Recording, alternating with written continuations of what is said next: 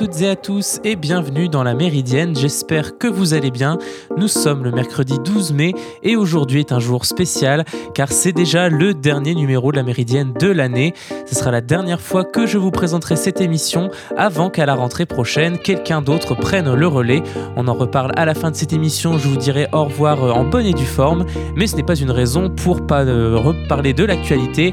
Au programme de cette dernière émission, nous ferons le tour de l'actualité technologique et scientifique. Nous ferons aussi le point sur la grande cyberattaque qu'a connue un pipeline américain, mettant des millions d'Américains dans une légère panique. Mais on commence dès maintenant avec l'actu en bref dans le Flash Info.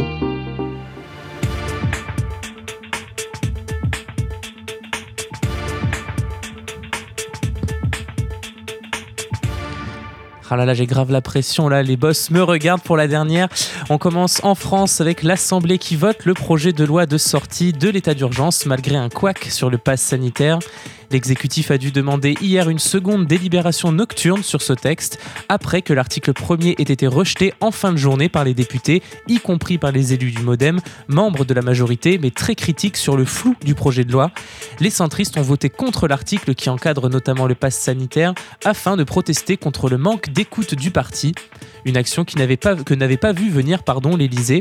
En guise de gage aux alliés centristes, l'exécutif a finalement accepté d'écourter la période de transition pendant laquelle les restrictions de liberté restent à sa disposition face à la pandémie du 2 juin à fin septembre plutôt que fin octobre. Ainsi réécrit, l'article 1er et le projet de loi votés par 208 voix contre 85 ont été adoptés en première lecture. Le Sénat s'en emparera en séance le 18 mai. La Cour d'appel de Paris a ordonné aujourd'hui le renvoi en correctionnel pour homicides involontaires d'Air France et d'Airbus pour leur responsabilité indirecte dans le crash du Rio Paris qui avait fait 228 morts en 2009. Cette décision réclamée par le parquet général et très attendue des familles des victimes invalide le non-lieu prononcé en 2019 en faveur de la compagnie et du constructeur au terme des investigations. Les avocats d'Airbus ont immédiatement annoncé un recours en cassation. La mission d'inspection diligentée par le gouvernement après le féminicide de Mérignac pointe, euh, dans un rapport d'étape une suite de défaillances dans le suivi du meurtrier présumé. C'est ce qu'ont annoncé aujourd'hui les ministres de la Justice et de l'Intérieur. Les manquements peuvent être reprochés à différents acteurs dans la communication et la coordination entre les services, explique le communiqué du ministère de l'Intérieur. Le 4 mai, Chahinez avait été tué par son mari, un homme de 44 ans, multirécidiviste et condamné en juin 2020 à 18 mois de prison, dont 9 assortis d'un sursis probatoire. Le tueur présumé était sorti en décembre et ne disposait pas d'un bracelet anti-rapprochement, un dispositif mis en place contre les violences conjugales. La mission doit se poursuivre pour caractériser ces dysfonctionnements et proposer les initiatives propres à y remédier, précise le communiqué du gouvernement. Le rapport définitif devrait être remis le 10 juin. On reste toujours en France. Le général Lecointre, chef d'état-major des armées, a adressé lundi une lettre aux officiers, sous-officiers et officiers mariniers, soldats, marins, aviateurs d'actifs et de réserve français. Alors que la première réaction publique du général Lecointre avait été sèche et expéditive, le ton de sa seconde lettre est moins frontal. Chaque militaire est libre de penser ce qu'il veut, mais il lui appartient de distinguer sans ambiguïté ce qui ressort de sa responsabilité de citoyen de ce qui ressort de sa responsabilité de militaire, insiste-t-il, avant de rappeler la raison d'être du devoir de réserve face au dilemme entre l'engagement et les convictions. Le chef d'état-major en appelle à la raison. Si la politique l'emporte, le plus raisonnable est certainement de quitter pour pouvoir rendre public en toute liberté ses idées, estime le général Lecointre.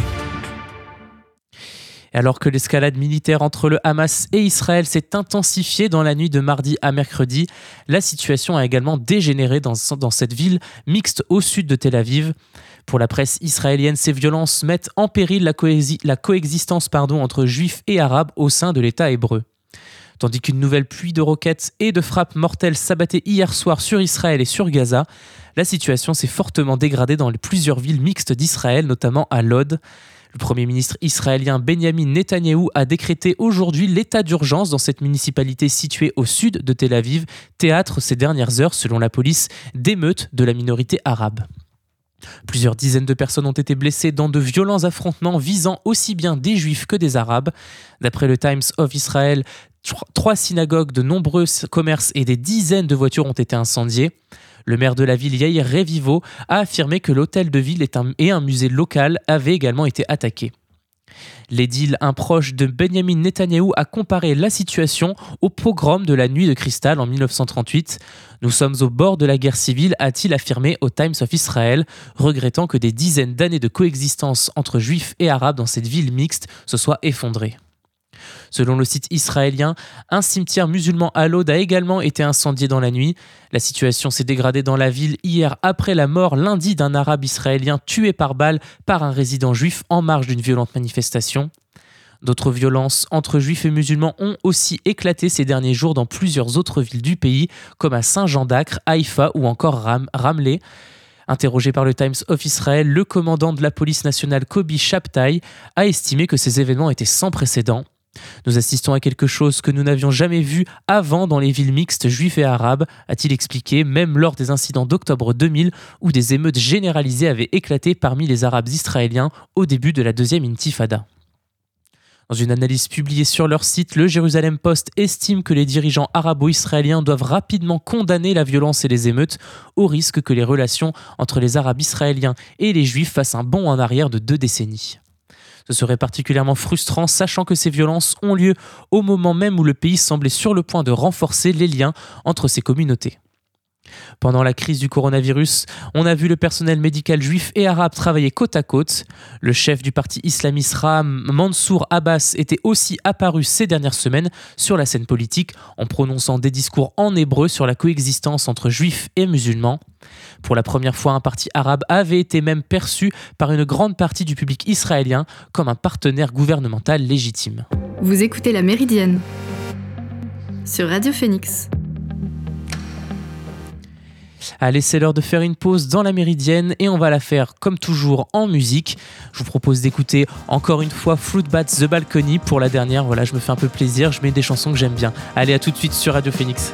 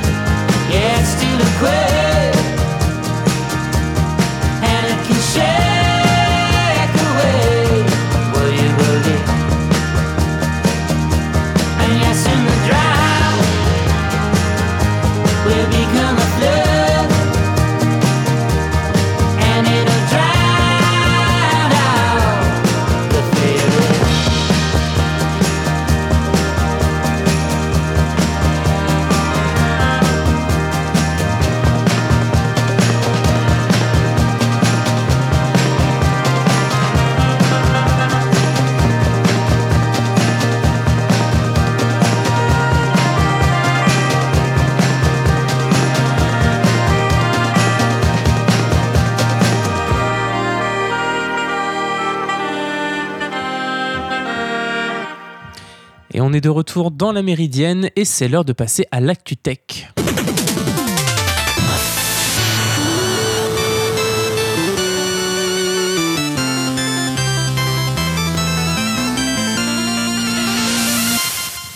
Allez, on commence ce dernier point science et technique de l'année avec la plateforme LiveLeak, connue pour être très peu regardante sur le type de contenu qu'elle héberge.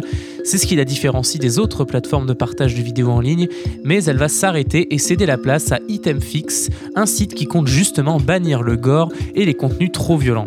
Des adieux ont été postés sur le blog officiel de LiveLeak rédigé par son créateur Hayden Hewitt. Ce dernier explique, explique pardon, simplement sans trop de détails qu'Internet et le monde ont changé. Apparemment, maintenir LiveLeak en ligne serait devenu trop compliqué au vu du caractère extrêmement violent des vidéos qui y sont hébergées. En effet, LiveLeak a été fondé en 2006 et est vite devenu une référence en matière de contenu choquant et dégoûtant. On pouvait y retrouver toutes sortes de vidéos de mise à mort, de terrorisme, d'accidents, de crimes et de violences et toutes euh, ces joyeusetés.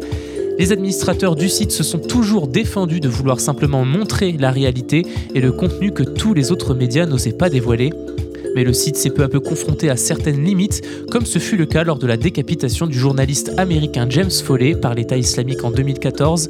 La vidéo avait été postée sur LiveLeak avant d'être vite retirée, les responsables du site annonçant ne plus héberger de vidéos de l'État islamique. Nous avons montré au monde entier la véritable horreur qu'est cette forme d'exécution plus d'une fois dans le passé, mais nous ne pouvons trouver aucune raison impérieuse pour promouvoir les actions de ce groupe, indiquait le communiqué officiel à l'époque. Il n'y a aucune raison d'en montrer plus. La même chose était arrivée lors de la fusillade de Christchurch en 2019. LiveLeak avait alors indiqué ne pas vouloir donner aux terroristes l'attention escomptée. La demande pour ce genre de vidéo reste étrangement haute, le site se situant à la 695e place des sites les plus visités en 2019 selon le New York Times. Il recevait entre 16 et 20 millions de vues par mois.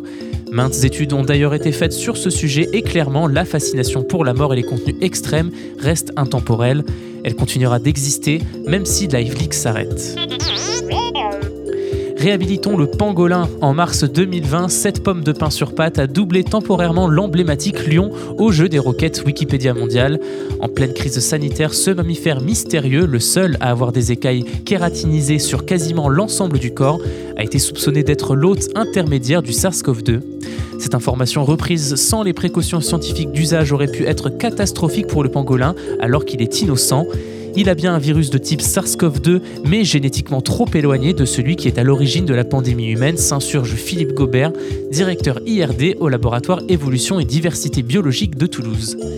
Mais le chercheur est bien placé pour savoir que le pangolin, pangolin a tout un tas d'autres raisons pour que cette célébrité malvenue de se mettre en boule depuis l'avènement du Covid-19, il a entrepris avec son doctorant Sean Hayton un recensement exhaustif et remontant à plus d'un siècle de toutes les données scientifiques liées au mystérieux animal. Premier constat de cette revue systématique, publiée en avril dans le journal scientifique Biological Conservation, le pangolin ne bénéficie pas du même statut auprès du grand public que les espèces emblématiques de la conservation, comme l'éléphant ou le lion, alors qu'il est tout simplement le mammifère le plus braconné au monde. Ces huit espèces asiatiques et africaines sont même classées depuis 2019 de vulnérables à en danger critique par l'Union internationale pour la conservation de la nature. Oh, excusez-moi, je me suis trompé. Pour, pour les, pourtant, excusez-moi, l'état des connaissances scientifiques est faible. On sait très peu de choses sur cet animal nocturne discret qui se nourrit exclusivement de termites et de fourmis. Sur le contrôle des populations que les pangolins exercent sur ces espèces potentiellement ravageuses par exemple. Si depuis les années 2010 et l'annonce de son statut d'espèce la plus braconnée, puis d'autres intermédiaires du coronavirus, beaucoup plus d'équipes scientifiques travaillent sur cette espèce.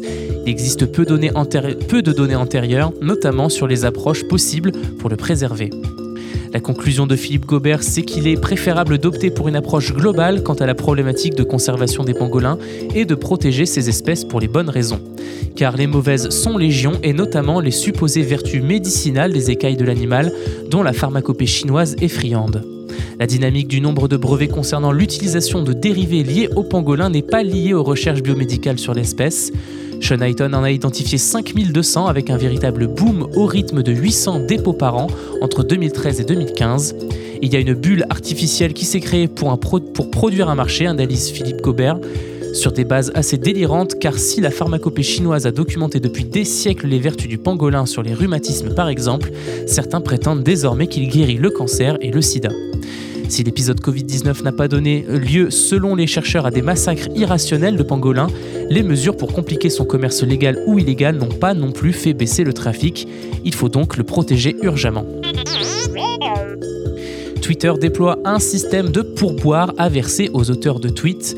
Depuis le 6 mai, les usagers de Twitter peuvent récompenser les comptes qu'ils apprécient le plus en espèces sonnantes et trébuchantes. Pour le moment, seule une, sélection d'auteurs anglophones, créateurs, journalistes, experts et ONG notamment, peuvent afficher sur leur compte Twitter une petite icône pointant vers un système de paiement pour lui verser de l'argent. Dans un, article de blog, le réseau social indique que d'autres membres pourront bientôt profiter de cette fonctionnalité nommée Tip Jar, qu'on peut traduire par pot à pourboire.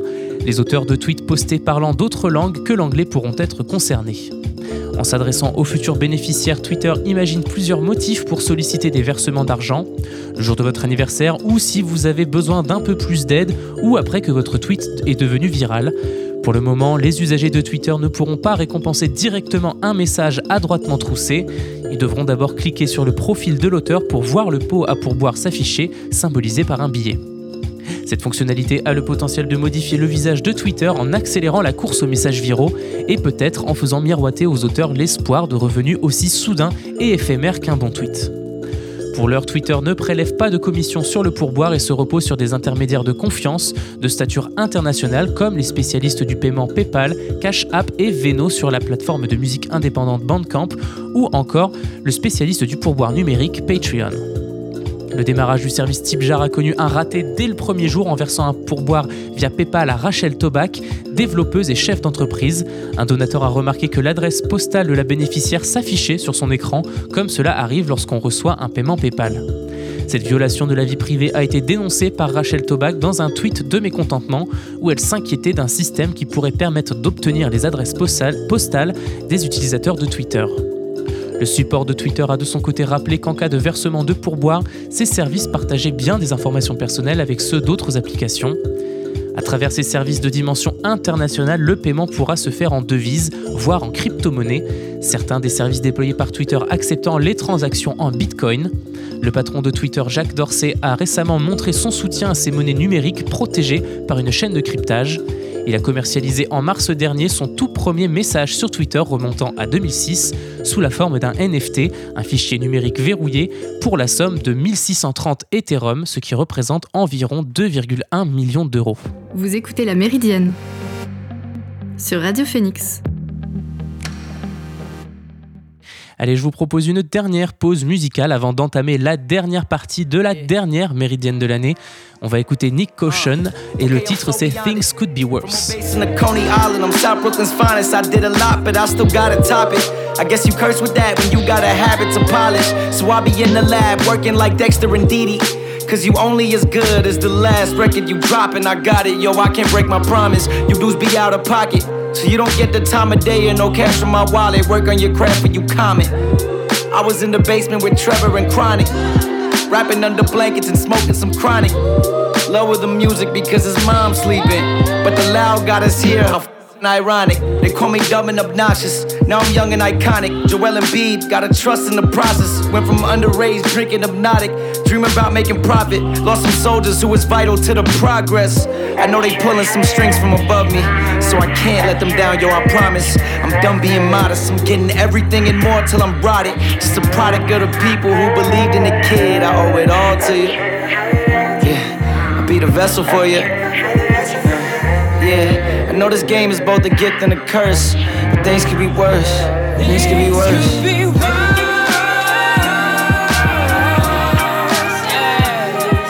Riding through the rhythms of a gift and a curse.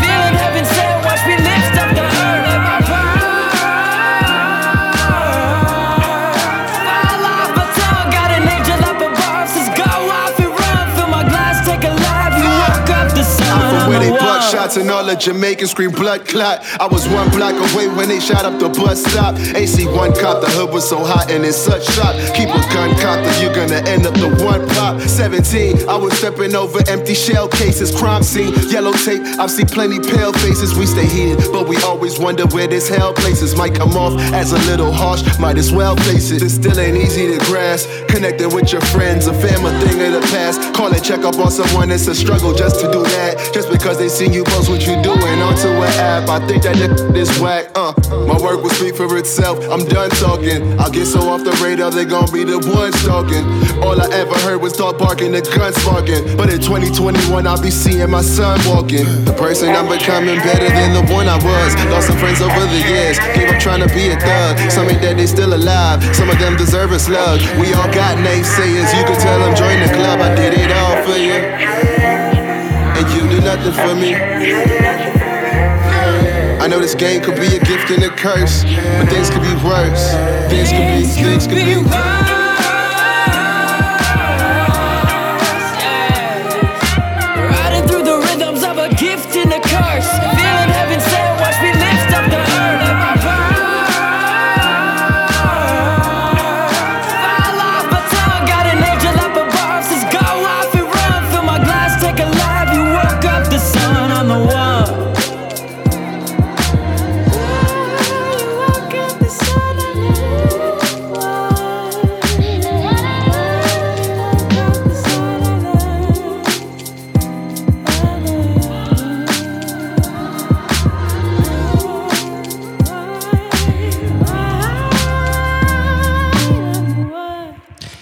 Retour dans la Méridienne, et pour cette dernière partie, nous allons revenir sur un événement qui a fait beaucoup parler ces derniers jours. Le gouvernement américain a décrété des mesures d'urgence dimanche 9 mai après qu'un logiciel malveillant a paralysé l'important réseau d'oléoducs géré par Colonial Pipeline, Colonial Pipeline. Ce réseau est une artère essentielle dans les infrastructures américaines. Elle transporte plus de 2,5 millions de barils de pétrole par jour, des produits raffinés à destination des stations-service et des aéroports de tout l'Est des États-Unis. Le département des Transports a annoncé dans un communiqué une levée exceptionnelle de certaines restrictions pour permettre à l'entreprise de transporter ses carburants par d'autres voies, alors qu'une partie de ces oléoducs reste à l'arrêt. Mais que s'est-il passé? Un groupe de pirates a réussi dès jeudi 6 mai à s'introduire dans les réseaux informatiques de Colonial Pipeline et voler plus de 100 gigaoctets de données. Le lendemain, les pirates ont paralysé certains ordinateurs de l'entreprise avec un logiciel et demandé à Colonial Pipeline une rançon, dont le montant reste inconnu, pour pouvoir à nouveau utiliser leur réseau d'oléoducs. Très vite, l'entreprise a annoncé qu'elle avait fermé sa distribution afin de pouvoir réagir efficacement à l'attaque qui frappait ses réseaux informatiques. Colonial Pipeline assure que de nombreux systèmes ont été simplement mis hors ligne pour éviter que l'infection initiale ne se propage, mais que le virus n'a pas frappé les systèmes qui contrôlent directement les oléoducs et la distribution de carburant. Le logiciel malveillant qui a frappé l'entreprise est ce que l'on appelle un rançongiciel. Il s'agit d'un virus qui verrouille les ordinateurs et réseaux informatiques des entreprises qui en sont victimes. Tous les fichiers des ordinateurs touchés sont alors chiffrés, c'est-à-dire qu'ils sont illisibles et inutilisables par l'utilisateur. Les opérateurs de ces logiciels malveillants demandent alors une rançon en laissant une note sur les ordinateurs des victimes. En échange de cette rançon, qui peut se chiffrer en millions de dollars, ils promettent d'envoyer aux victimes une clé de déchiffrement censée leur permettre de récupérer l'usage de leur réseau. Ce virus peut-il avoir un impact sur le marché pétrolier? Eh bien, lundi matin, les cours du pétrole américain et européen, les indicateurs WTI et Brent, ont bondi de 4,2% avant de redescendre progressivement. Pour l'heure, les traders semblent attendre d'en savoir plus sur la capacité de l'entreprise à faire repartir les opérations. Cet événement intervient alors que la demande américaine repart à la hausse avec la progression de la vaccination et la forte reprise économique, et alors que le marché mondial du pétrole ne s'est pas encore complètement remis du blocage du canal de Suez en avril. Colonial Pipeline, qui a remis en état de marche une petite partie de son réseau lundi matin, a affirmé dans un nouveau communiqué que l'entreprise espérait pouvoir restaurer la majeure partie de ses opérations d'ici la fin de la semaine. Cette remise en service aura lieu en plusieurs étapes, a annoncé Colonial Pipeline, tout en ajoutant que la situation restait fluctuante. Sans redémarrage rapide des opérations, les États-Unis vont se retrouver confrontés à deux problèmes aux deux extrémités de l'oléoduc. Les régions d'Atlanta puis de New York risquent de devoir faire face à une pénurie de carburant ainsi qu'à une très forte hausse des prix dans les stations-service. Les raffineries du Texas, elles, risquent à l'inverse de ne pas savoir quoi faire de leur stock. Les réservoirs n'ont pas une capacité infinie et ce type de situation ne s'est jamais présenté sur le long terme. Les traders et les armateurs sont déjà en quête de solutions pour faire évacuer le pétrole par bateau, une voie difficile à mettre en œuvre compte tenu des contraintes réglementaires américaines. Selon les autorités fédérales américaines, le rançongiciel DarkSide, développé et distribué par un groupe criminel bien connu, est à l'origine de l'attaque qui a frappé Colonial Pipeline. Ce groupe pratique généralement ce que l'on appelle la double extorsion. C'est-à-dire, en plus de demander une rançon à leurs victimes, ces cybercriminels publient au compte-gouttes sur un site de données volées aux entreprises ciblées en affichant un compte à rebours à l'issue duquel toutes les données confidentielles volées seront diffusées publiquement. Le groupe DarkSide est un ransomware as a service, c'est-à-dire que les opérateurs du logiciel malveillant le louent à d'autres pirates appelés affiliés qui mènent eux-mêmes les attaques et peuvent verser une part de leurs bénéfices aux créateurs du rançongiciel. Lundi, DarkSide a publié un étrange message sur son site confirmant son implication dans la paralysie des oléoducs sans citer l'entreprise. Dans ce message, les opérateurs rejettent la responsabilité de cette attaque sur des affiliés alors que plusieurs autorités fédérales surveillent au plus près l'évolution de cette crise. Darkseid a annoncé sa création en août 2020 en se présentant comme un groupe de vétérans de la cybercriminalité. Nous avons fait des millions de dollars de profits en travaillant en partenariat avec des rançongiciels connus. Nous avons créé Darkseid parce que nous n'avions pas encore trouvé le produit parfait. Maintenant, nous l'avons expliqué alors le groupe de pirates dans un communiqué. Darkseid revendique aujourd'hui des dizaines de victimes, dont beaucoup d'entreprises américaines, comme la société cotée en bourse Dixie Group. Le FBI a annoncé lundi que le groupe faisait l'objet d'une enquête depuis octobre 2020. Et dans la nuit du 10 au 11 mai, plusieurs entreprises privées, aidées par les autorités américaines, ont réussi à fermer plusieurs serveurs utilisés par DarkSide pour communiquer avec les réseaux informatiques de ces victimes et exfiltrer les données volées selon le site Bloomberg. Cette opération aurait permis de récupérer des données volées à Colonial Pipeline et reposant sur ses serveurs. Le secteur de l'énergie est surveillé de près depuis plusieurs années en raison des craintes que font peser les risques d'attaques informatiques.